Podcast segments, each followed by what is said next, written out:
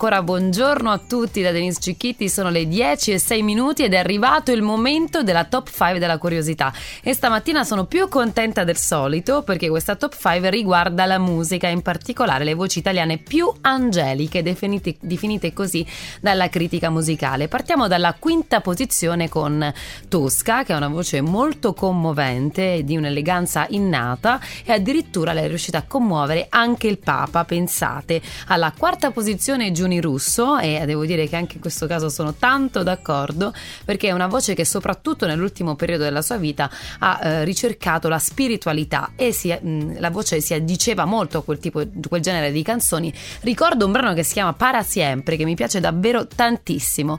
Alla terza posizione c'è Mango, quindi una voce maschile ma che comunque è impeccabile, è sempre stata impeccabile e straordinaria, nulla da dire. Alla seconda posizione Arisa che sin dal 2009 dalla partecipazione a Sanremo, la sua prima partecipazione, ci ha incantati per la sua pura bellezza nella voce.